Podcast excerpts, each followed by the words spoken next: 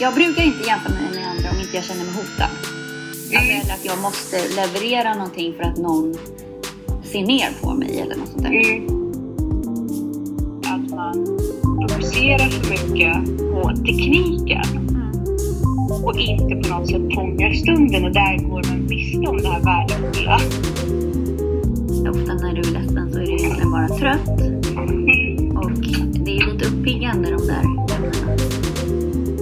Dopamin, Mm. exoticin, Mm. serotonin och endorfin. Yes. Och som har gått igenom svåra saker, tunga saker, liksom kämpandet Mm. tillsammans. Det för en ju närmare varandra. Eh, Ja. och det, det bygger ju relationer. Om jag pratar med en kollega som gör ger beröm till eller som gett mig någon positiv kommentar. Jag mår mycket bättre av att försegla det med en beröring. Alltså att ta det lugnt utan att slöa till är ju Mm. en, en svårighet. Det finns ju ingen poäng att äta en glass när du springer till en busstation eller när du ska iväg och jäkta och jäkta och jäkta. Ja, nu! Hej! Jag spelar också in. Hej! Hur är det? Det är bra. Ja. Det är väldigt, väldigt bra. Hur är det med dig? Det är bra. Men det är lite intressantare med dig faktiskt, för du är ju faktiskt har flyttat nu. Jag har flyttat. Mm. Just nu måste jag säga att jag är verkligen utan hem. Just idag. Ja. jag har ju fått mitt nya hus men jag har ju fortfarande inte fått in möblerna så att jag stannar hos mina vänner. Mm. Och imorgon Mm. är ju min första dag när jag sover i mitt nya hus. Men jag har ju varit där nu i omgångar och eh, packat upp lite grann och förberett och sett det fantastiska huset. För, ur mitt perspektiv, Ja. fantastiska huset. Så Det är mycket vackert för mig. ja. Och så. Det är intressant det här med hur man ser på saker och ting när, när man verkligen runt om dem. ja. Men eh, hur är det med dig? Det är bra. Är det. Jag känner att jag har lite mycket grejer på gång här så att det, det blir bra. Mycket som händer. Ja. Jag förstår. Yes. Jag förstår. Men eh, du ska ju ha en stor midsommarfest snart. Ja, eller stor och stor blir den ju inte. Det är våran årliga midsommargathering. Eh, The och stor är det inte. Det kanske är, vad blir det? Tre par som kommer kanske? Och du? Ja, jag, menar, Jag hoppas menar att du kommer. Ja, jag hoppas också på det faktiskt. Eh, jag håller fortfarande det väldigt, väldigt öppet och det handlar, för mig handlar det faktiskt inte om prioriteringsfråga just nu. Nej. Utan det är väldigt mycket transport. Ja, men det löser vi. Josefin ska komma också. Ja, okej. Mm. Så att, eh, Transporten löser beroende vi. På, beroende på vart Elisabeth vill vara och sådär så, så hoppas jag verkligen fortfarande på att det kan bli så i år, och, i år med. För att man njuter när man är ute hos dig och du är så fantastisk. Både du och Danny är fantastiska värdar också. Vilket gör det så behagligt att vara hos er. Fast det är ju gästerna välkommen som och omhändertagen på ett väldigt fint sätt. Så det känns ju alltid som lite smör för själen att komma ut till er. Exakt. Nej, jag ska bara. Jo men så är det faktiskt. Det är gästerna som fantastiska gör det. det här med. Nej, det är, så, så är det definitivt. Det är ju nog 50-50, absolut, jag håller med dig. Men ni, är ju, ni ser ju verkligen till att det blir väldigt trevligt och lustfyllt upplevelse. Det är inte, det är inga, era fester brukar inte vara de man tänker, åh, orkar inte. Verkligen aldrig. Vad kul! Nej men det är faktiskt sant. Det, den, den känslan på något sätt, det är, så, det, det är inte laddat och inte prestigefyllt, det är bara skönt. Mm. Vad roligt. Ja, men det är lite så vi vill få det att kännas. Så att man liksom... Det spelar ingen roll vem du är, kom som du är liksom. Ja men alltså det känns Och verkligen. ju. Det har mindre vi pratar jobb och utbildning, desto bättre. Eller hur? Och politiken också. Ja, men politik är kul, det pratar vi gärna. Ja, vad skönt. Det är inte laddat hos er. Hos Nej, oss nej, nej, nej. ur. Nej. Ja, men eh, nog internsnack. varmt- Vi säger varmt. Välkomna. Säg du. Varmt välkomna till Ansvarspodden.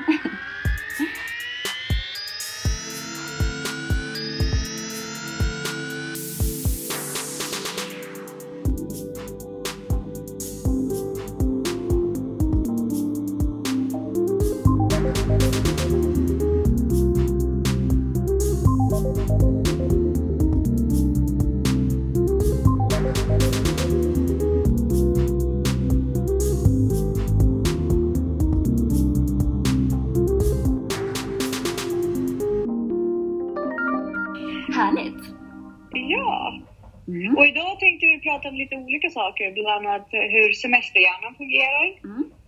och även en del lycka, vad Ja. det är och hur hjärnan upplever lycka och, och vad det är för snackis kring lycka överhuvudtaget. Mm. Precis. Eh, så jag har kollat in på det där med lycka för att man, vi är ju väldigt lyckosökande i västvärlden. Vi är ju hela tiden på jakt efter lycka och Mm. eh, lyckas och på något sätt vara lyckad. Mm. Det är så laddat hos oss. Mm. Och så har jag gått in på det där lite grann för jag har ju upplevt att de, när jag har varit som absolut lyckligast Mm. så har, eh, så har det varit de stunder när prestation inte har funnits med överhuvudtaget. Precis. Det är därför det är återigen till våra fester då som jag Mm. tycker, det, det, prata inte utbildning, prata inte jobb. Alltså, Nej, så att, för då för börjar folk, ja, men så, ja, då börjar folk jämföra sig eller känner sig jämförda. Eller så, och det är så irrelevant. För det handlar bara om vad är det för människa som sitter där. Och det säger ingenting om människan. Nej. Vilket eh, som sagt ni lyckas med väldigt bra. Men sen så kommer man ut i, det, i vardagen. Mm. Och där upplever jag att man hela tiden stöter på det. Mm. Väldigt mycket. Och det är faktiskt också en av anledningarna till varför jag valt att flytta ifrån Mm. allting. Därför Mm. att jag känner, det är ju återigen att gå tillbaka till vårt samtal om ens egna äpple som man tycker är så fint. Precis. Det fina gröna eller röda eller halvgröna äpplet som är fläckig men man, den är så vacker för en själv. Mm. Och sen så kommer man in i en affär och så jämför man det med Red Delicious och då blir den ful helt plötsligt. Ja, eller när man eh, kommer på sig själv att försöka jämföra sig med människor som spelar på en planhalva som man inte har tränat på. Alltså det är helt irrelevant. Exakt. Eh, Exakt. Men i stunden, ofta eh, när man är stressad, då har man inte med sig det här kriet, eh, kri- kritiska tänkandet. nej. Där man varje gång kan sålla ner och bara varför, varför blev jag triggat nu? Så då samlas det här på sig, det här obehaget av att man hela tiden jämför sig. Så springer man lite fortare och så vill man lite mer och sen så Mm. till slut så hamnar man i en plats som är väldigt långt ifrån lyckan. Mm. Exakt. Men du är en tävlingsmänniska. Mm. mm. Och då und- och, men du har också en väldigt sund inställning till det här med tävling. För du brukar aldrig tävla med andra egentligen. Nej, eh, jag brukar försöka att inte göra det. Sen är det klart att man kommer aldrig ifrån att jämföra sig med andra. Men det är ju mer att man märker att andra jämför en. Jag, bruk, jag brukar inte jämföra mig med andra om inte jag känner mig hotad. Alltså, Mm. eller att jag måste leverera någonting för att någon ser ner på mig eller något sånt där. Mm. Men, men annars brukar jag verkligen inte jämföra mig med andra. Ehm, men jag, jag gillar ju att tävla mot mig själv ur den bemärkelsen att jag gillar att prestera. Alltså, jag, eller att jag gillar... Alltså jag gillar inte alltid oavsett att prestera i vad som helst. Utan jag gillar ju att prestera i det jag har fått för mig att jag vill prestera i. Liksom. inte helt ovanligt. Nej, inte Men brukar det göra dig lycklig? Att uh, Prestationen? pressa? ja, Ja, prestation. Den brukar göra dig lycklig. Men För det det är där som- är också... ett mål. Alltså då har jag uppfyllt ett mål. Mm. Och det gör, projekt gör mig lycklig. Att stänga projekt, att liksom så. Mm. Avverka Och där är ganska intressant därför att eh, det finns ju två ganska olika syn på det här med lycka. En är andlig och religiös, Mm. och som, alltså som jag har tittat på. Och den kommer från buddhismen. Och där definierar man lycka ett tillstånd där, man, eh, där alla begär har slocknat. Där Mm. man kan finna sig att bara vara Mm. utan att känna några som helst begär. Mm. Men sen har vi den moderna synen på lycka i det kapitalistiska samhället. Eh, det moderna kapitalistiska samhället som är framtagen av Nietzsche bland annat. Mm. Och han tittar ju på det här med att lycka är väldigt förgänglig Mm. och den kan aldrig uppnås i långa loppet. Utan det handlar bara om att spegla den mot de prestationer Mm. som man uppnår. Och då är man lycklig i stunden men sen så faller man ner i ett tillstånd av olycka Mm. och kontrastera det Mm. mot sin lyckliga stund och därmed kan man förstå vad lycka är. Ja, för att det Det- misstaget vi gör är ju någonstans att man inte ska känna olycka. Men olycka är ju... Egentligen är det, ordet är ju värderingsfritt för det är bara olycka. Det är alltså bristen på lycka. Eh, Mm. Men sen olycklig har ju blivit att man är, att man är på minus. Miserabel. Ja, men, precis.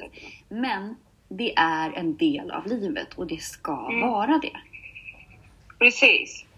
Eh, och det är också väldigt viktigt att vi i västvärlden kommer ihåg därför att ofta nu när man har gjort studier, man studerar lycka ganska mycket både ur psykologisk och fysiologisk perspektiv. Mm. Och man har ju också kommit fram till att det finns en ganska stor risk i att hela tiden vara, äh, jaga lycka och det är att man fokuserar för mycket på tekniken Mm.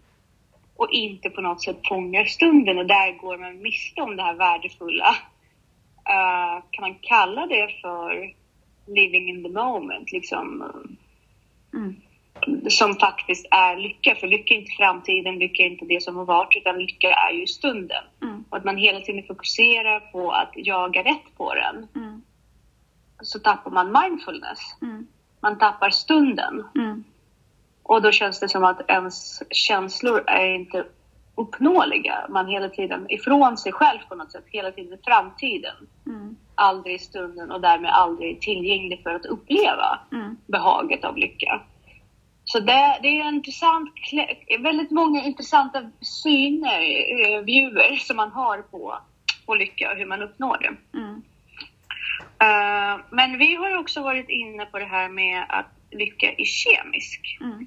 Precis. Vi, vi har varit tvungna att ta del av den här, eh, av den här diskussionen eftersom både jag och du har en förmåga att falla ner i ganska mörka, Mm. olyckliga tillstånd kan man säga. Mm. Och då har vi ju använt vad som är, eller tekniker nästan kan man säga för att gå tillbaka. Och kemisk balans Mm. och hormonell balans Mm. har varit en av de mm, jag säga, mest tillgängliga sätten kan man ju säga Mm. att uppnå det. Och då är det ju främst fyra hormoner Mm. i vår kropp som är ansvariga för lycka, Precis. som vår hjärna producerar.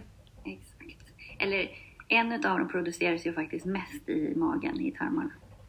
Ja, just det. Och vilken är det, tror Serotonin. Serotonin produceras inte i hjärnan. Jo, lite grann. Men huvuddelen Men tarmarna. Mest... Mhm. Så det är därför att om du har problem med tarmarna på något sätt så får du ju, kan du ju få serotoninbrist. Så om du är laktosintolerant eller glutenintolerant eller sådär.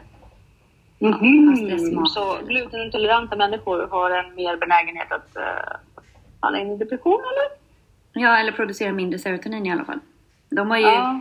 också svårt att plocka upp vitaminer och sådär. Om de, in, alltså om, om de äter gluten. Men äter de Precis. glutenfritt så då, då är det ju samma. Men om man har en Mm. inflammerad tarm. Då, då, vad intressant att allting egentligen är sammankopplat. Mm, verkligen. Och lycka är ju kanske mest en signal på att kroppen inte mår bra, eller olycka. Mm. Om man får lägga märke till vad, som, vad det är som saknas. Men vi har ju fyra hormoner som är ansvariga för allmän Mm. känsla av lycka. Mm. Och det är dopamin, Mm. exoticin, Mm. serotonin och endorfin. Yes. Och det är dopamin som man brister i ofta när man till exempel har ADHD Mm. eller bipolär sjukdom. Precis. Där kan det vara väldigt oregelbunden produktion eller i nästan ingen all, eller upptag Mm. av dopamin. Mm. Produktion är det inte, men upptag. Mm. Ens hjärna reagerar inte på den dopamin som produceras. Det inte produceras tillräckligt. Nej. Och det har ju att göra med just de här sakerna som också människor som har sådana svårigheter har svårt med. Det är att avsluta uppdrag, Mm. för vi känner ingen eh, påslag av dopamin. Nej. Uh, Eller dopaminet kan ha hand om sig själv. kommit liksom när du får Precis. idén. Så kommer dopaminet på en gång och sen så klingar det av. Så att du har redan upplevt avslutet. Exakt. liksom Man har redan upplevt kicken. Ja, precis. Så det, då tjänar det ingen till att uh, fullfölja. Nej. Och personhygien Mm. och eh, aktiviteter som har att göra med att ta hand om sig själv. Mm. Äta mat. Mm. Och det har ju också den effekten som du ser, alltså ofta är det ju i stunden, man blir inte aldrig mätt utan det är själva konsumtionen av maten som gör en glad. Mm. Och då, för det blir kontinuerlig påslag av dopamin, då har man, slut, har man slut svårt att avsluta. Så därför, då, människor med bristande dopamin har ju ofta ätstörningar. Mm.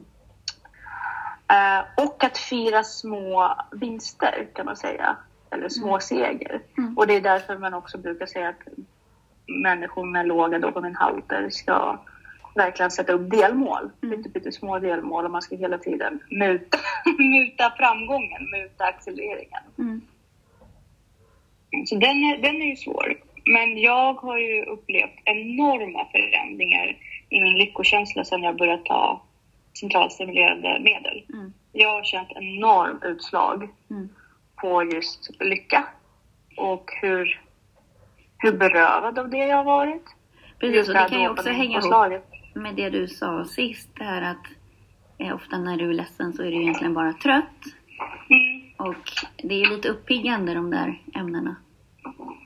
precis, och där är det också väldigt viktigt att vara att visa eh, tålamod Mm. för de som har problem med dopamin. Att även om man känner sig olycklig, miserabel, flykt, ofta flyktbenägen för man vill bara fly, Ja. för ångesten är så stark. Mm. Att inte, att inte låta den känslan kontrollera utan att faktiskt bara lägga sig ner och vila. Mm. Tvångsvila ofta, därför att då brukar den balansen återställa sig Mm. rätt fort ändå. Verkligen. Sen så har vi ju även oxytocin. Mm. Och det är också en väldigt spännande hormon som handlar om ens känsla av empati nästan skulle jag kunna säga. Kroppskontakt och eh, sex och eh, kela med barn och smådjur. Det är så här gull, gull, gullhormon. Ja, alltså det finns ju jätteintressanta studier som visar att, att människor med eh, Asperger eh, Mm. och autism på det sättet att de är, blir asociala och så, att det försvinner, eller försvinner helt, men det dämpas jättemycket av oxytocin nässpray. Så Mm. det påverkar blyghet och det sociala samspelet, alltså på en direkt nivå. Precis, för att man får så insprut av det här. Mm.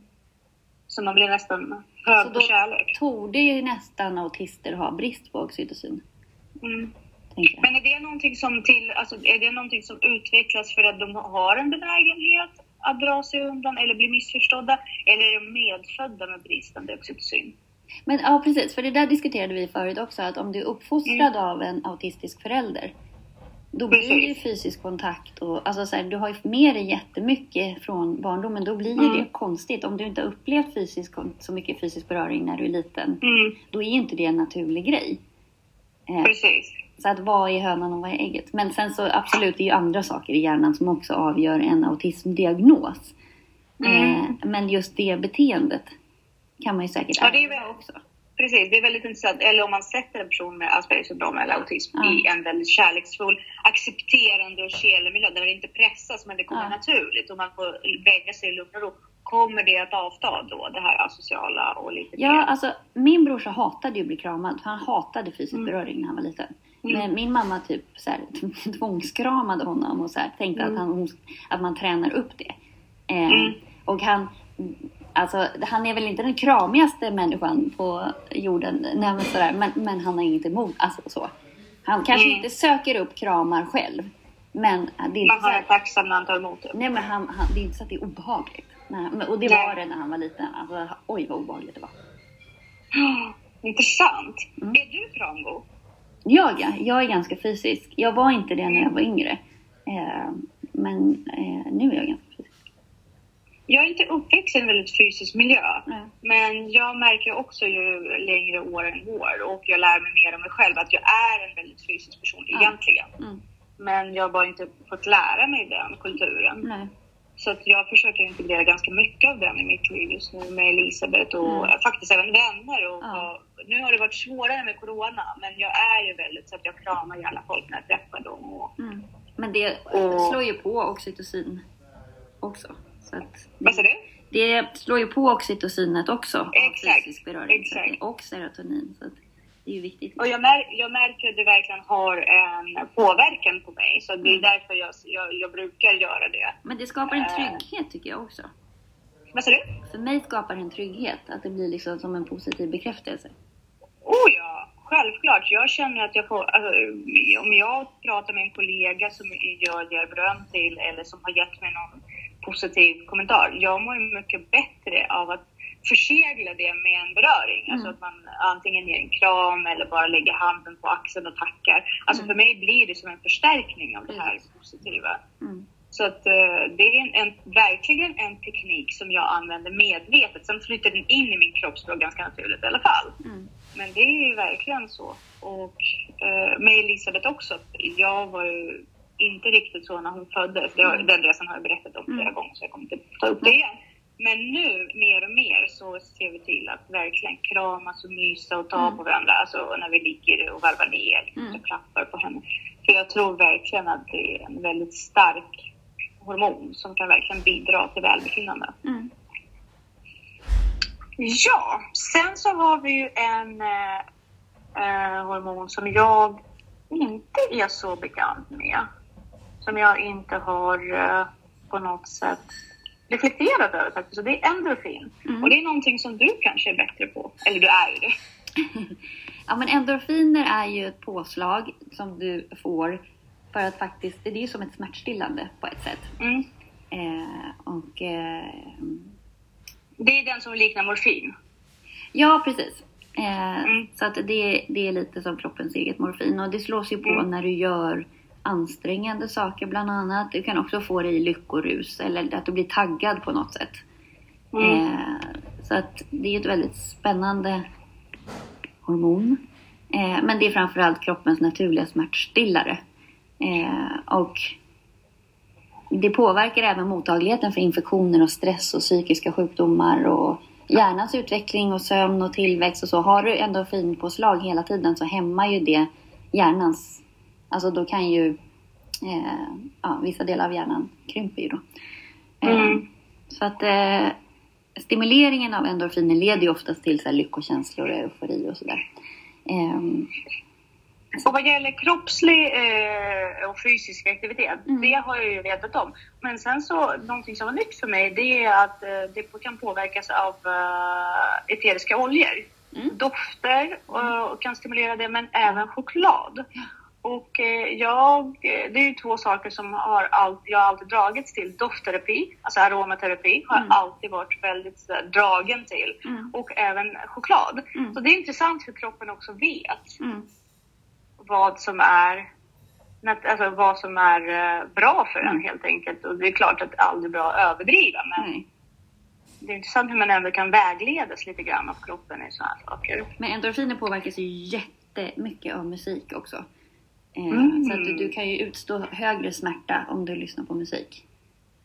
Ja, ja, ja. Det är var, jag därför man tränar fantastiska... med musik. Det är inte bara för att det är tråkigt utan, utan för att du faktiskt orkar springa snabbare och längre. Likadant så här, Mm. på förlossningar så kan man ju, ju på musik om man får. Eller liksom, ja. Mm, om, man, om man känner Ja, och det. då brukar man behöva mindre smärtstillande och så.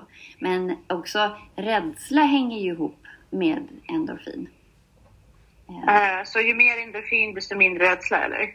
Ja, precis. Mhm. Så att eh, en människa som är påfylld av endorfin eller har det i balans kommer kunna pressa sig lite mer eh, Ja, man, man inte sportligt och panik. blir lite mer ja, risk, risktagande. ja, precis. Alkohol förstärker ju också endorfiner i hjärnan, Mm. eller belöningssystemet. Och fett och socker och sådär. Gör eh, exciticin också det? eh, att det förstärks av alkohol? Ja, Nej. Inte det var sättet. endorfin. Eh, precis. Och man behöver ju, om man har höga endorfin, om man har en endorfinrus, liksom, då behöver man ju mindre sömn och känner mer en- energi och mindre hunger och så. Så det, när man är Mm. förälskad så får man jättemycket endorfin. Eh, Ja. Men också när man tränar så aktiveras ju de här tunna nervtrådarna i hjärnan eh, som går från musklerna, eller eh, alltså de som går från musklerna till centrala nervsystemet. Mm. Eh, och det här frisätter också endorfiner i hjärnan. Mm. Vilket då gör att när du använder musklerna så höjer du smärttröskeln. Så att det kan Mm. man ju märka om man är ute och springer till exempel. Och sen så trillar man och stukar en fot eller stukar ett finger eller vad som helst. Så om man gör, skadar Mm. sig under ansträngning så känner man ju inte det lika mycket som om man hade skadat sig passivt. Sen kommer smärtan när det stannar. Det kan ju ha att göra med att barn kanske inte är lika, vad ska man säga, lika känsliga för små sår och skrubbade Ja, för knän. För att de är oftast... Eller så är de det. Men det är det Ja. som är i slutändan det som är runners high till exempel. Mm. Du Ja men precis, det har vi pratat om exakt. Endorfinerna är det som orsakar eh, runners high. Mm. Runners high är det här fantastiska tillståndet som eh, löpare uppnår efter att de har springit, sprungit så mycket att liksom, andra system har kopplat på och där mo- kroppens egna mor- morfin har sprutat in och då är man lycklig. Exakt. Då blir man na- gärna narkoman och så kan man eh, tänka sig att springa mer och oftare och längre. Mm. Men det är en bra typ av missbruk tror jag. Precis, och endorfinerna kan ju också öka vid upplevelsen av att man slår ett rekord eller när man förbättrar sin prestation eller att man når ett mål eller sådär. Eh, och triggas också om man trivs i miljön eller personerna man tränar med och sådär. Så att det är ju ett, en väldigt potent eh, lyckopiller, lyckomedel. Mm. Men eh, precis, men både också liksom serotonin och, och dopamin kan man ju Mm. påverka med alltså saker du äter som så havregryn och bananer och ägg och choklad och ananas och, och sådär. Mm. Och det påverkar ju också förstadiet till serotonin, det här har vi pratat om förut, men är ju tryptofan. Ehm, Mm. så att om man då eh, får i sig tryptofan som är en aminosyra eh, så har man ju bättre förutsättningar att producera serotonin. Precis, och serotonin är det sista eh, då kemiska komponenten som eh, står för det här med lyckokvartetten. Mm. Och eh, det är en uh, humörstabiliserare. Mm. Så den stabiliserar och man känner att man är, ja, man är i balans. Och det gör, uppnår man gärna genom meditation, att springa, Mm. att vara i solljuset, promenera i naturen, Mm. simma och cykla. Men också om man tittar på vad de här hormonerna gör så, så kan de ju väldigt enkelt göra anspråk eh, på det här gamla levnadssättet som man hade. Gärna ute på landet, gärna nära med sin familj. Alltså man bodde flera generationer tillsammans. Mm. Småbarnen kramade man mycket och man var ju allmänt mer fysisk kanske förr i tiden och bodde närmare varandra och sov tillsammans Mm. på grund av värmen. Så att eh, all, hela den livsstilen man hade förr i tiden, Mm. till och från då, men väldigt många delar av det Mm. Kan man ju se här direkt kopplingen. Det var väldigt naturligt för oss. Det var naturligt för oss att eh, röra på oss mycket Mm. när man jobbade och för sin mat. Och det var naturligt för oss att ta hand om varandra. Och det var Och också naturligt det här för att oss. det handlade så mycket också om att bara överleva. Och där Ja. har vi också, när du är inne på det här med liksom eh, bondgården till exempel och det här att, Mm. att leva tillsammans. Varför relationer höll kanske bättre. Just att du driver så mycket projekt tillsammans. Alltså man Mm. blir ju sammansvetsade om Mm. man har kämpat tillsammans. Det är bara att titta på folk som har gjort lumpen tillsammans eller folk som har gått igenom svåra saker, tunga saker, liksom kämpande Mm. tillsammans. Det för en ju närmare varandra. Eh, Ja. Och det, det bygger ju relationer. Att man stöter och nöter och kommer överens. Eh, Mm. och reder ut. Men vi har ändå samma mål. Det handlar om att överleva här. Det handlar om att få det så bra som möjligt och vi vill varandra väl. Absolut, och sakerna ställs ju mer på sin spets när, det, när man är beroende av varandra hellre än när man är väldigt självständig och man kan förhålla sig så här, nu vill jag, nu vill jag inte. Mm. Man blir väldigt bortskämd i sina relationer när man är väldigt självständig därför att det, man drivs ofta av lät, lättja och ofta av egen lust men Mm. man tänker inte på, på sin överlevnad på samma sätt. Så där har vi blivit otroligt mycket, eh, vad ska jag säga, mer utsatta för att inte, vara, för att inte behöva relationer Mm. rent ut sagt. Mm, Utan vilka, bortskämda. För att relationer behöver vi. Och vi behöver, det är ju, synet är ju ett väldigt tydligt exempel på varför människor inte är menade att leva som ensamvargar. Nej. Eh, och med, jag, ser, jag märker ju direkt Alltså jag kan ju säga så att jag har varit väldigt jag, lyckligt lottad även eh, när, ute på Lidingö med väldigt välsignad med bra vänner, bra grannar ofta. Mm. väldigt trevliga människor runt omkring mig. Men jag märker hur folk på landet verkligen tar hand om varandra. Inte alltid, jag kan inte säga att det går till överdrift på något sätt. Men det, det är ju mycket mer kultur av att be varandra om hjälp. Mm. Det är mycket mer inpräglad och liksom säga hej till varandra på ett annat sätt. Ja. Och, Ja men det är väl det som du har sagt också, att be om hjälp är ju en bekräftelse på att liksom, man uppskattar varandra. absolut, absolut. Det är väldigt, jag tror att det är väldigt viktigt Mm. att kunna be om hjälp. Mm. Det, man får absolut inte glömma att för den som hjälper finns det en fantastisk eh, dopaminpåslag, eller vad det blir för på serotonin kanske. Mm. Men att det finns en eh, fantastisk känsla i att kunna hjälpa någon. Mm. Det handlar inte bara, ingen tänker så här, gud vad jobbigt den här personen bad mig om hjälp, för fan. Utan ofta tänker man ju att gud vad kul att jag får hjälpa till. Mm. Precis. Gud vad bra jag är. Ja men det är en komplimang. Det är ihopkopplat med det här med att vi är flock. Mm. flockdjur. Mm. Ja, så det var de hormoner som komponerar lycka i alla fall. Precis. Men hur tänker du nu inför semester och hur hjärnan ska återhämta sig för bästa sättet för att ha ett tid, lyckligt år? Ja, precis.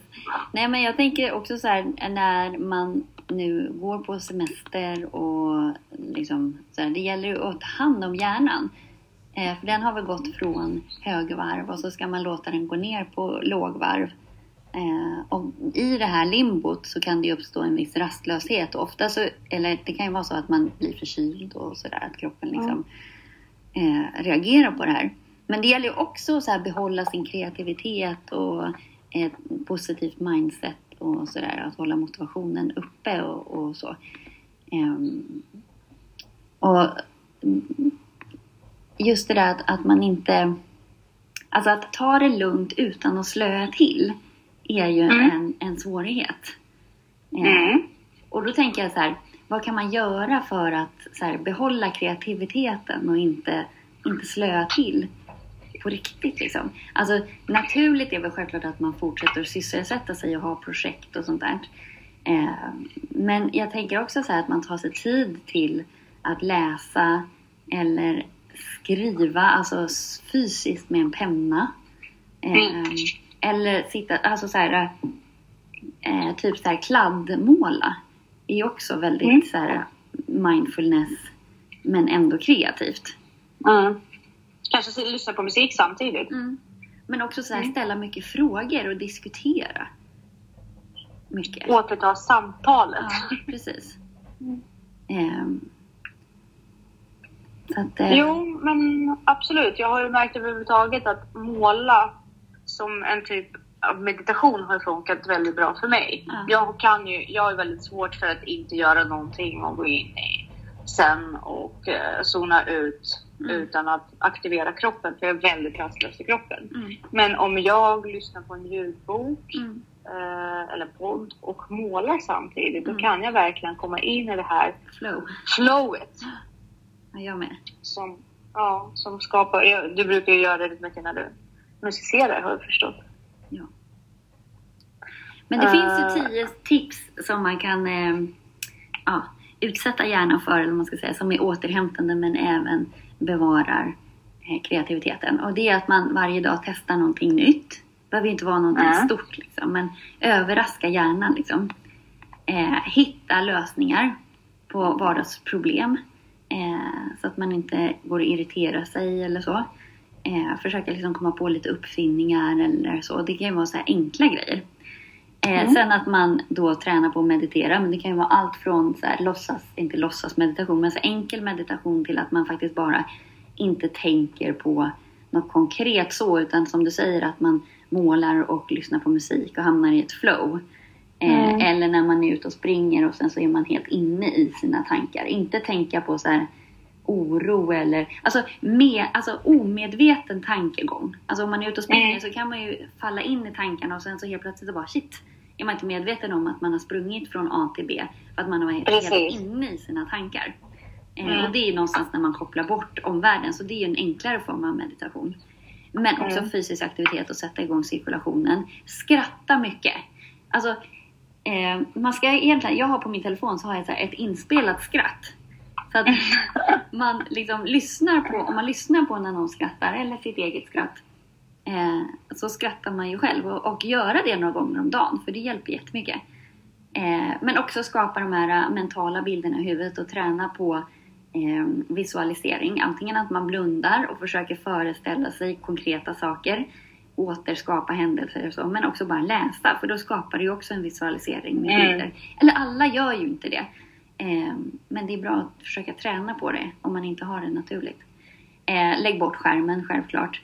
Att liksom gå in för någonting och fokusera fullt ut. Det kan vara att man kör lite mattekluringar eller att Mm. man gör någon precisionsidrott.